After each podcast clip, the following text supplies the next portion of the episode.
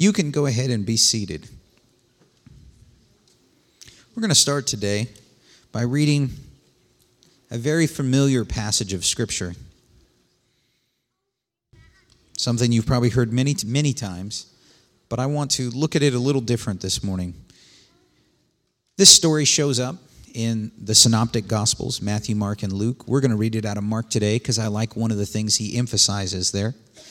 And in Mark chapter 10, starting at verse 17, many of you know this story. It says, As Jesus was starting out on his way to Jerusalem, a man came running up to him and knelt down and asked, Good teacher, what must I do to inherit eternal life?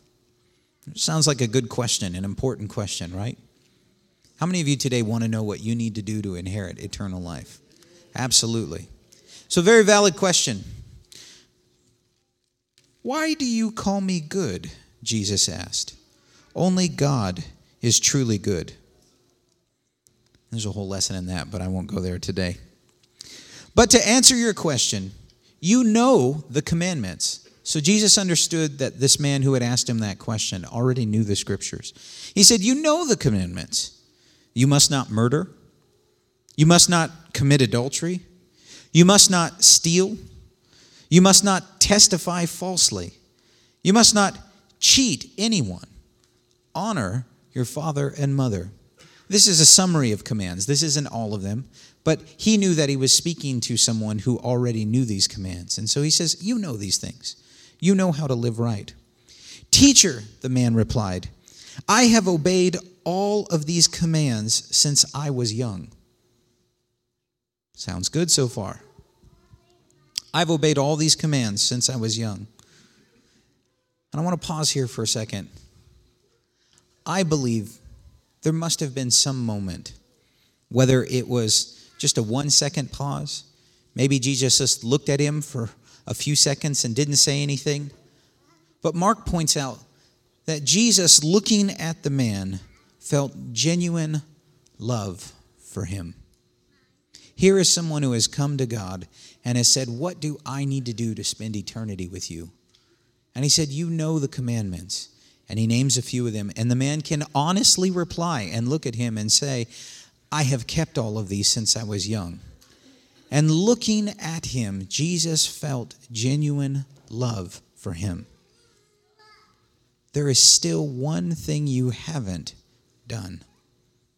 And so, looking at this man, even with obedience to all of those commandments, Jesus saw something was missing. And so, speaking out of love, Jesus said to him, There is one thing you haven't done. Go and sell all your possessions and give the money to the poor, and you will have treasure in heaven. And then come, after you've done that, then come and follow me. And at this, the man's face fell, and he went away sad, for he had many possessions. Now, everybody take a deep breath. Hear me clearly. I am not talking about money today. You may relax. That's not where I'm going with this. Looking at this young man, Jesus saw something wasn't quite right. He saw that this young man had spent his life devoted to him. He saw that this young man had been obedient to the commandments. This young man initiated the contact. It says he ran to him and knelt down. That's a sign of submission. And he says to him, What do I need to do to have eternal life? And Jesus says, You know what to do. Lists several things. The young man says, I've done all of this my entire life. Good. And then looking at him with genuine love, he said, But there's still one more thing. We'll come back to that. Anybody in here have allergies? I hate allergies. I live with allergies. Anybody have allergies that are seasonal? Something that it's like it kicks up one time of the year worse than another? Any of you out there, it's this time of year when we change to the fall. I know it's Leela. She was out last week, couldn't even speak. It gets terrible. I have what people call seasonal allergies. There are times of the year when it's worse for me and I just deal with it. But in addition to that, some of us also have some pretty severe allergies and you don't care what time of year it is. They're just bad. Anybody have those too? Something you're allergic to, you have a violent reaction to? And it's all over the map, isn't it? Anybody have an allergy and you've learned about it and so you avoid this thing and your life is better for it, but it's totally stupid and weird and bizarre and you can't explain it at all? Anybody else in the room like that? Yeah. Yeah, there are a few of us who have those, right? And you, it's like, look, I know this seems crazy, but I'm telling you, it makes my life absolutely miserable, and I am much better off if I avoid it. I have one of those allergies, and it's a very unusual allergy. And it affected this young man when I was of dating age, and I'll explain it. I have a violent reaction, and I mean that a violent, horrible reaction of all things to roses. It sounds funny, right? I, I, don't even bother to try to explain it to people anymore, but it's very true. You can ask my wife. I have a violent reaction to roses. There are some people, and I'm one of them, who flowers irritate you. You know, especially springtime, you get like a little itchy and maybe your nose runs. You know what I'm talking about? People deal with that, especially in the springtime. Roses do not do that to me. I can get within a few feet of roses, and especially if they're fragrant, which they should be. It's a rose, that's the point, right? And especially if it's fragrant. If I get from me to the organ, I can feel it. I mean, actually feel it. My skin starts itching. I start getting uncomfortable. If I get up close, if I were to actually smell a rose, my face would go puffy. My eyes begin to water. They turn bloodshot. I've had my eyes swell shut before. It does not affect my airway. It's not that kind of allergy. But I am absolutely miserable. I have a horrible, violent reaction to roses. Do you know what this means at Valentine's Day when you have a violent reaction to roses? It means you avoid all kinds of places. Rachel and I were at the sanctuary, our church in St. Louis, and they decided to do a fundraiser. And they're not the only church that does this, but they decided to do a fundraiser at Mother's Time, and they got some great deal with a florist, and they were going to buy bouquets of roses very, very cheap, and then resell them to the church family so they could give them away to their moms. And everybody goes, "Oh, isn't that sweet?" You know, so every mom in the church could have a dozen red roses on Mother's Day. No. No, no, no, no, no, no. This is a church of 500 people. Do you know what would happen to Desi Lugo if I were to walk into this place and next Sunday there were 300 dozen roses in here? So I called our pastor and I said, Look, I love you very much and I love this church, but you got to understand, I am not coming to church next Sunday. This is not going to work. And he knew of my allergy and he laughed and he, he knew it was coming. He said, I completely understand it. We went to church somewhere else that Sunday, not because I have a rotten attitude, but, you know, I like being able to see. it just kind of goes with it. So I have this horrible, violent reaction to roses as a young man, dating age what is the thing that has been pounded into us in our culture that you do to show love in the romantic gesture, right? You go and you buy a girl flowers. And if, if you're really getting serious, you get roses. Doesn't work for me. Believe me, I tried. It was not not a good thing. I have been happily married to that beautiful woman right there for over 16 years, and I can count on one she can count too because she remembers. I can count on one hand the number of times that I have brought roses or like a bouquet of flowers home. And I could drive from our house to a florist or a grocery store, purchase the roses, put them in the back seat of the car because I was just bound to, because this is what you do to show love, right? No, this is what you do when you look stupid. I put the roses in the back seat. I drive from the florist or the grocery store home. It's a 10 minute drive. And I walk in the door and I say, Baby, I love you. And I'm tomato red and my eyes are already swelling shut. And she takes the pretty flowers and say, Why did you do this? I'm like, Because I wanted to get you flowers. And I immediately stomp off upstairs and I have to take a hot shower and take a breathing treatment. And she takes those beautiful bouquet of roses and sets them in the backyard so she can see them through the window. Doesn't work for me. I can't do roses. I have a horrible, violent reaction to roses, and it sounds ridiculous. Anybody else in here allergic to roses? One or two of you, you have that kind of reaction? You See, you're both like, no, not like that. That's bad.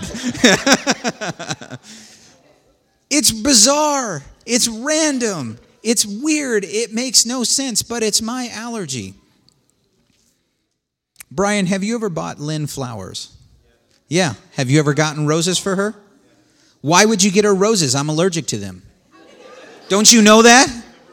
It worked for you. See, it sounds ridiculous. I'm glad it worked for you, by the way. That's a good thing. But it sounds ridiculous for me to be upset with Brian because I'm allergic to roses. Why would he get roses? Right? It's my allergy. I don't impose my allergy on the world. I don't scream at all the retailers at Valentine's Day, Don't you know I'm allergic to roses? Why are you selling them right now? No, I just stopped going to the grocery store that week. It's my allergy. It's something I carry, it's something that I have to live with. And it impacts my life severely, and I have learned to avoid it. But I don't expect everyone else to respond the same way that I do because it's an allergy. And sometimes allergies are unexplainable, but allergies are also unique. And allergies are individual, they're not universal. And so, for my own health and well being, and to be fair, by extension, the health and well being of our marriage, for my wife, we do not have roses in our house. We do not have fresh flowers in our house. That's not something that we do because of the way that I react to it. Now, in the scriptures, Jesus does a funny thing. This man, this God man, steps into our story and he's on a mission. And when he begins his public ministry, he already knows that he is headed to Calvary. And then he has a short time. And so he begins to preach and teach, as we would call it. But what's interesting is most of the time, we were just talking about this on Wednesday with the youth class, most of the time he tells stories. And they're usually farming stories. And they're simple stories that take a physical element and to teach a moral, a spiritual truth, it takes a physical element and it relates it to something in the spiritual realm. And we call this a parable. And this is one of the defining aspects of Jesus' ministry. He tells parables everywhere. And what we learn from the parables is that there are many, many things in the natural realm that reflect something in the spiritual sense. There are many, many life lessons you can learn by looking at the world around you that will teach you something about the aspect and nature of God. It'll teach you something about living for God. And so take a lesson from the roses today with me. This is my allergy. I'm not upset with you if you buy roses. Don't you buy roses for me. But I'm not upset with you if you buy roses and you take them home to your house. But all of us deal with different things. And all of us have, for a lack of a better word, spiritual allergies. There are things in the physical realm that violently affect me.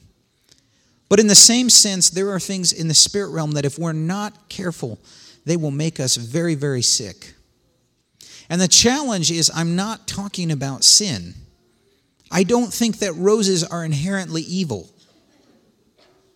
Roses are not sinful but they hurt me.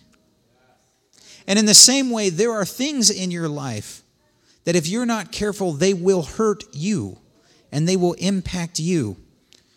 But it's not a universal thing. Jesus looked at that young man, going back to that story, and he said, You know the commandments. And he began to list several of them. And those are universal commandments. You should not kill people.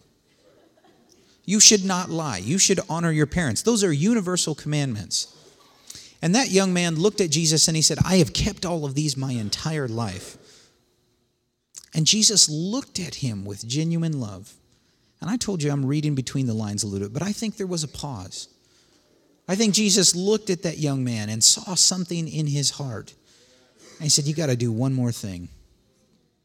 Now, we don't make a universal principle out of this story. There is no gospel commandment that you sell everything you have and give it to the poor and take a vow of poverty if you want to live a Christian life. You'll notice this instruction only comes up one time in the Gospels and only for one individual. Why is that? Because it's what that young man needed to do. It was not universal. Having money is not inherently evil. The fact that the young man had many possessions and was wealthy is not wrong. But Jesus saw something in that young man that was going to harm him. There was an allergy, if you will, that Jesus saw that the young man did not see yet. And he said, You got to do one more thing. You want to spend eternity with me? I need you to lay this down. And at that point, it wasn't an issue of sin in the young man's heart, it wasn't an issue of right or wrong. But Jesus saw something in him that was going to harm him if he did not step away from it. If you'll allow me to use an example from Roses, Jesus saw a spiritual allergy and he was telling that young man, You got to step away from this.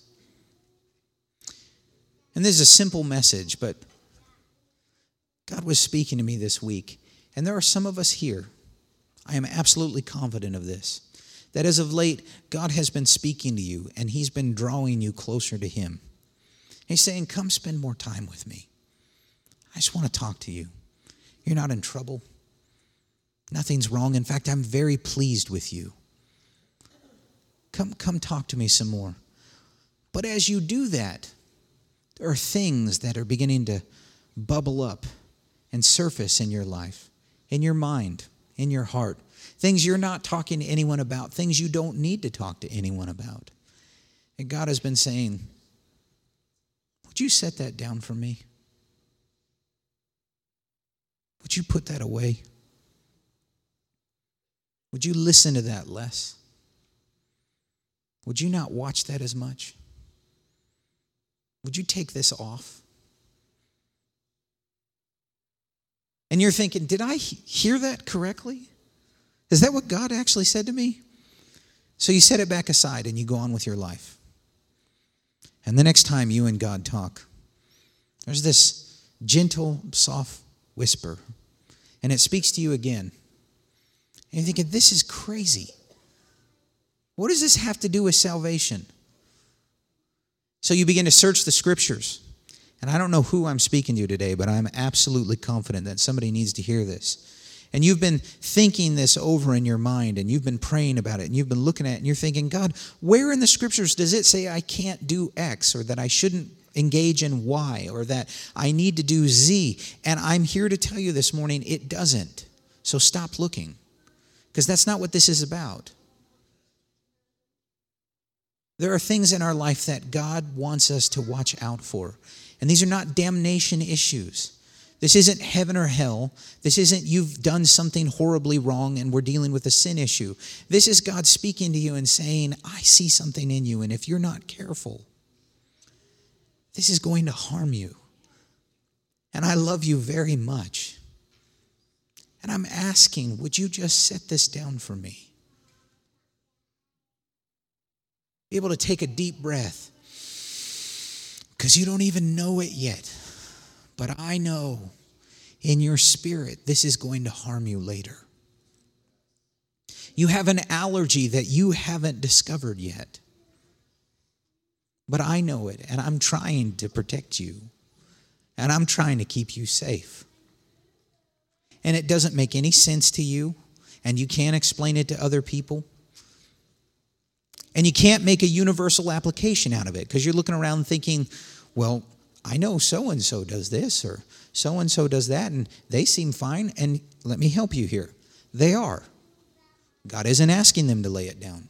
I don't get mad at you when you buy roses for your spouse. It's my allergy. But there are things in the spirit that sometimes God whispers to us and He draws us and He says, Would you, would you step away from that? Now, get ready for this jaw dropping revelation. Do you know how I figured out that I am highly allergic to roses? I got around roses and had a violent reaction. That was deep, wasn't it? Any of you have a visceral reaction, some really, really strong allergy? How'd you figure it out? You got around that. You ate the wrong thing, right? You touched something and all of a sudden, whoa, I cannot do that. How many of you would like it if you had been able to figure that out before you ate the wrong thing and ended up in the emergency room? Absolutely. It's the same thing in the spiritual realm, where at times, out of his genuine love for us, God begins to speak to us. And it's something that's unique to you, and you're not going to be able to explain it. And God doesn't owe you an answer. He's just saying, You got to trust me on this one. I'm trying to protect you. And there are things in life where God begins to deal with us. And we can look around at everybody else and say, well, why aren't they doing? And it doesn't matter. Because God's not concerned about their allergy to roses. They don't have one, you do. And hopefully, we listen to Him before we fall into trouble, before we have some violent reaction and end up in the emergency room with our eyes swollen shut and a red rash breaking out all over your body. In my case, my mother was a nurse before I'm seven or eight years old, and she is dunking me in a bathtub full of ice water to reduce that shock and get me to. I hated that. But it's what was needed in that moment. And God is saying, if you will listen to me as I speak to you, I'm going to help you avoid those things. And so I'm pretty much done. This is a simple message this morning, but I want to help some of us understand there are times in life where God will speak to us. And He's drawing us towards Him, and it's not because you're in trouble. It's because He loves you and He's pleased with you. And He's asking you to set something down or set something aside because He sees things you don't yet. And in and of itself, there may be nothing wrong with that thing or that activity or whatever it is you fill in the blank. I'm not going to tell you. But God sees down the road, it's going to trip you up. You're going to get hurt by this. And so before you get that far, because I love you, I'm asking you to put it down now. Jesus looked at that rich young ruler. That, that's what we call him, by the way. The scripture doesn't actually say rich young ruler. That's our colloquial term in Christianity for this story. But he looks at this man who had many possessions, this man who was obedient to the law, this man who sought after Jesus, this man who knelt down in submission to Jesus and said, What do I need to do? And Jesus looked at him and said, You know what to do, and said some things. And the man said, I'm doing it. I'm obedient to that. And Jesus did not argue with him on that point. He said, No, you're lying to me. You're really living the falsehood. This isn't a Pharisee. As Regina talked about, this isn't a dirty cup on the inside. This is not a whitewashed sepulchre with rotting bodies on the inside. This is someone seeking after God and being obedient to the commandments. And out of genuine love for Him, God looked at him and said, There's one more thing I can see you can't. And it's going to trip you up later if you don't put it down now. So, young man, I need you, not everyone, I need you to go sell these possessions and give them away. And then you'll be able to follow me with everything in you. My dear brothers and sisters, what is God asking us to do? What has He asked you to put down? Or lay aside. Something you've looked through the scriptures and you're thinking, I don't see anything wrong with this. There isn't. That's not the point. But your heavenly Father, who loves you very much, is saying, I know what you don't. And if you will put this down, I will save you a world of hurt later on. So you can't make a universal application out of it. Can't say, why isn't everybody else doing it? Because it's your allergy. And it will vary from person to person. And if you love Jesus, and if your desire is to seek after him and to draw close to him, he will speak these things to you because he loves you and he wants to save you and protect you and keep you from harm. So don't be surprised. The closer you draw to God, the more things he begins to whisper to you. Why don't you put that away? Why don't you spend less time doing this? It's not because you've done something wrong.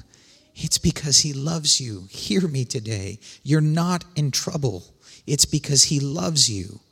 It's not because you're living a false life full of sin. It's because He loves you. And the closer you come to Him, the more He's going to ask you to put down and set aside. As I get ready to close and as you stand, Hebrews chapter 11 is a very famous chapter. We call it the heroes of faith. And it's full of all these examples throughout the scriptures of men and women who have come to God and they've responded in great faith to him. We know this chapter well. I'm not going there today, but it's interesting that in Hebrews chapter 12, verse 1, and I don't have this scripture up, it's fine. But in Hebrews chapter 12, verse 1, right after finishing this list of all of these great people, it says, Therefore, since we are surrounded by such a huge crowd of witnesses of the life of faith, all these examples that have been named in what we call Hebrews 11, let us strip off every weight let us take off all of the weights that slow us down, especially, especially the sin that so easily trips us up and let us run with endurance the race that God has set before us. Now, we it's easy to focus on the sin part. Yeah, I should stop sinning. But the writer of Hebrews makes two things. He says, every weight, especially the sins. You know what that means? Some of those weights are not sin. Some of those are things that God calls to us and He says, Would you just take that off?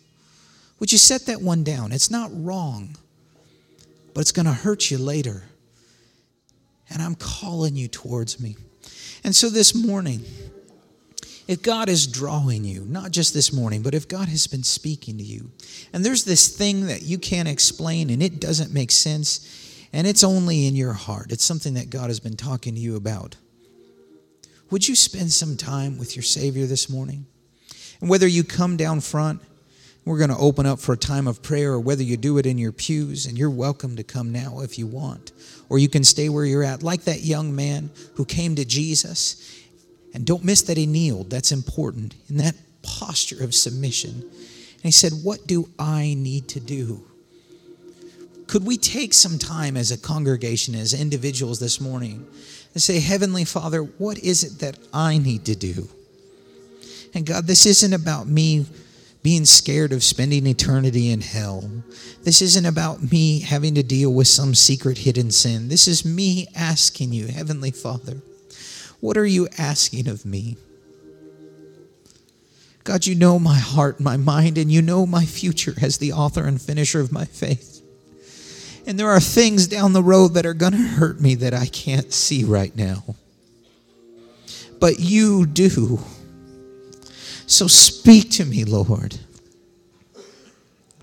Tell me what these allergies are, these things that I need to do to draw closer to you.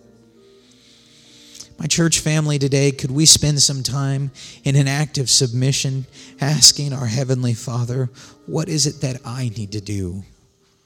What is it that you're speaking to me, Lord? And then as you speak these things to me, would you give me the strength? And would you give me the trust, the faith to put it down, even if it makes no sense to me, and hand it back to you?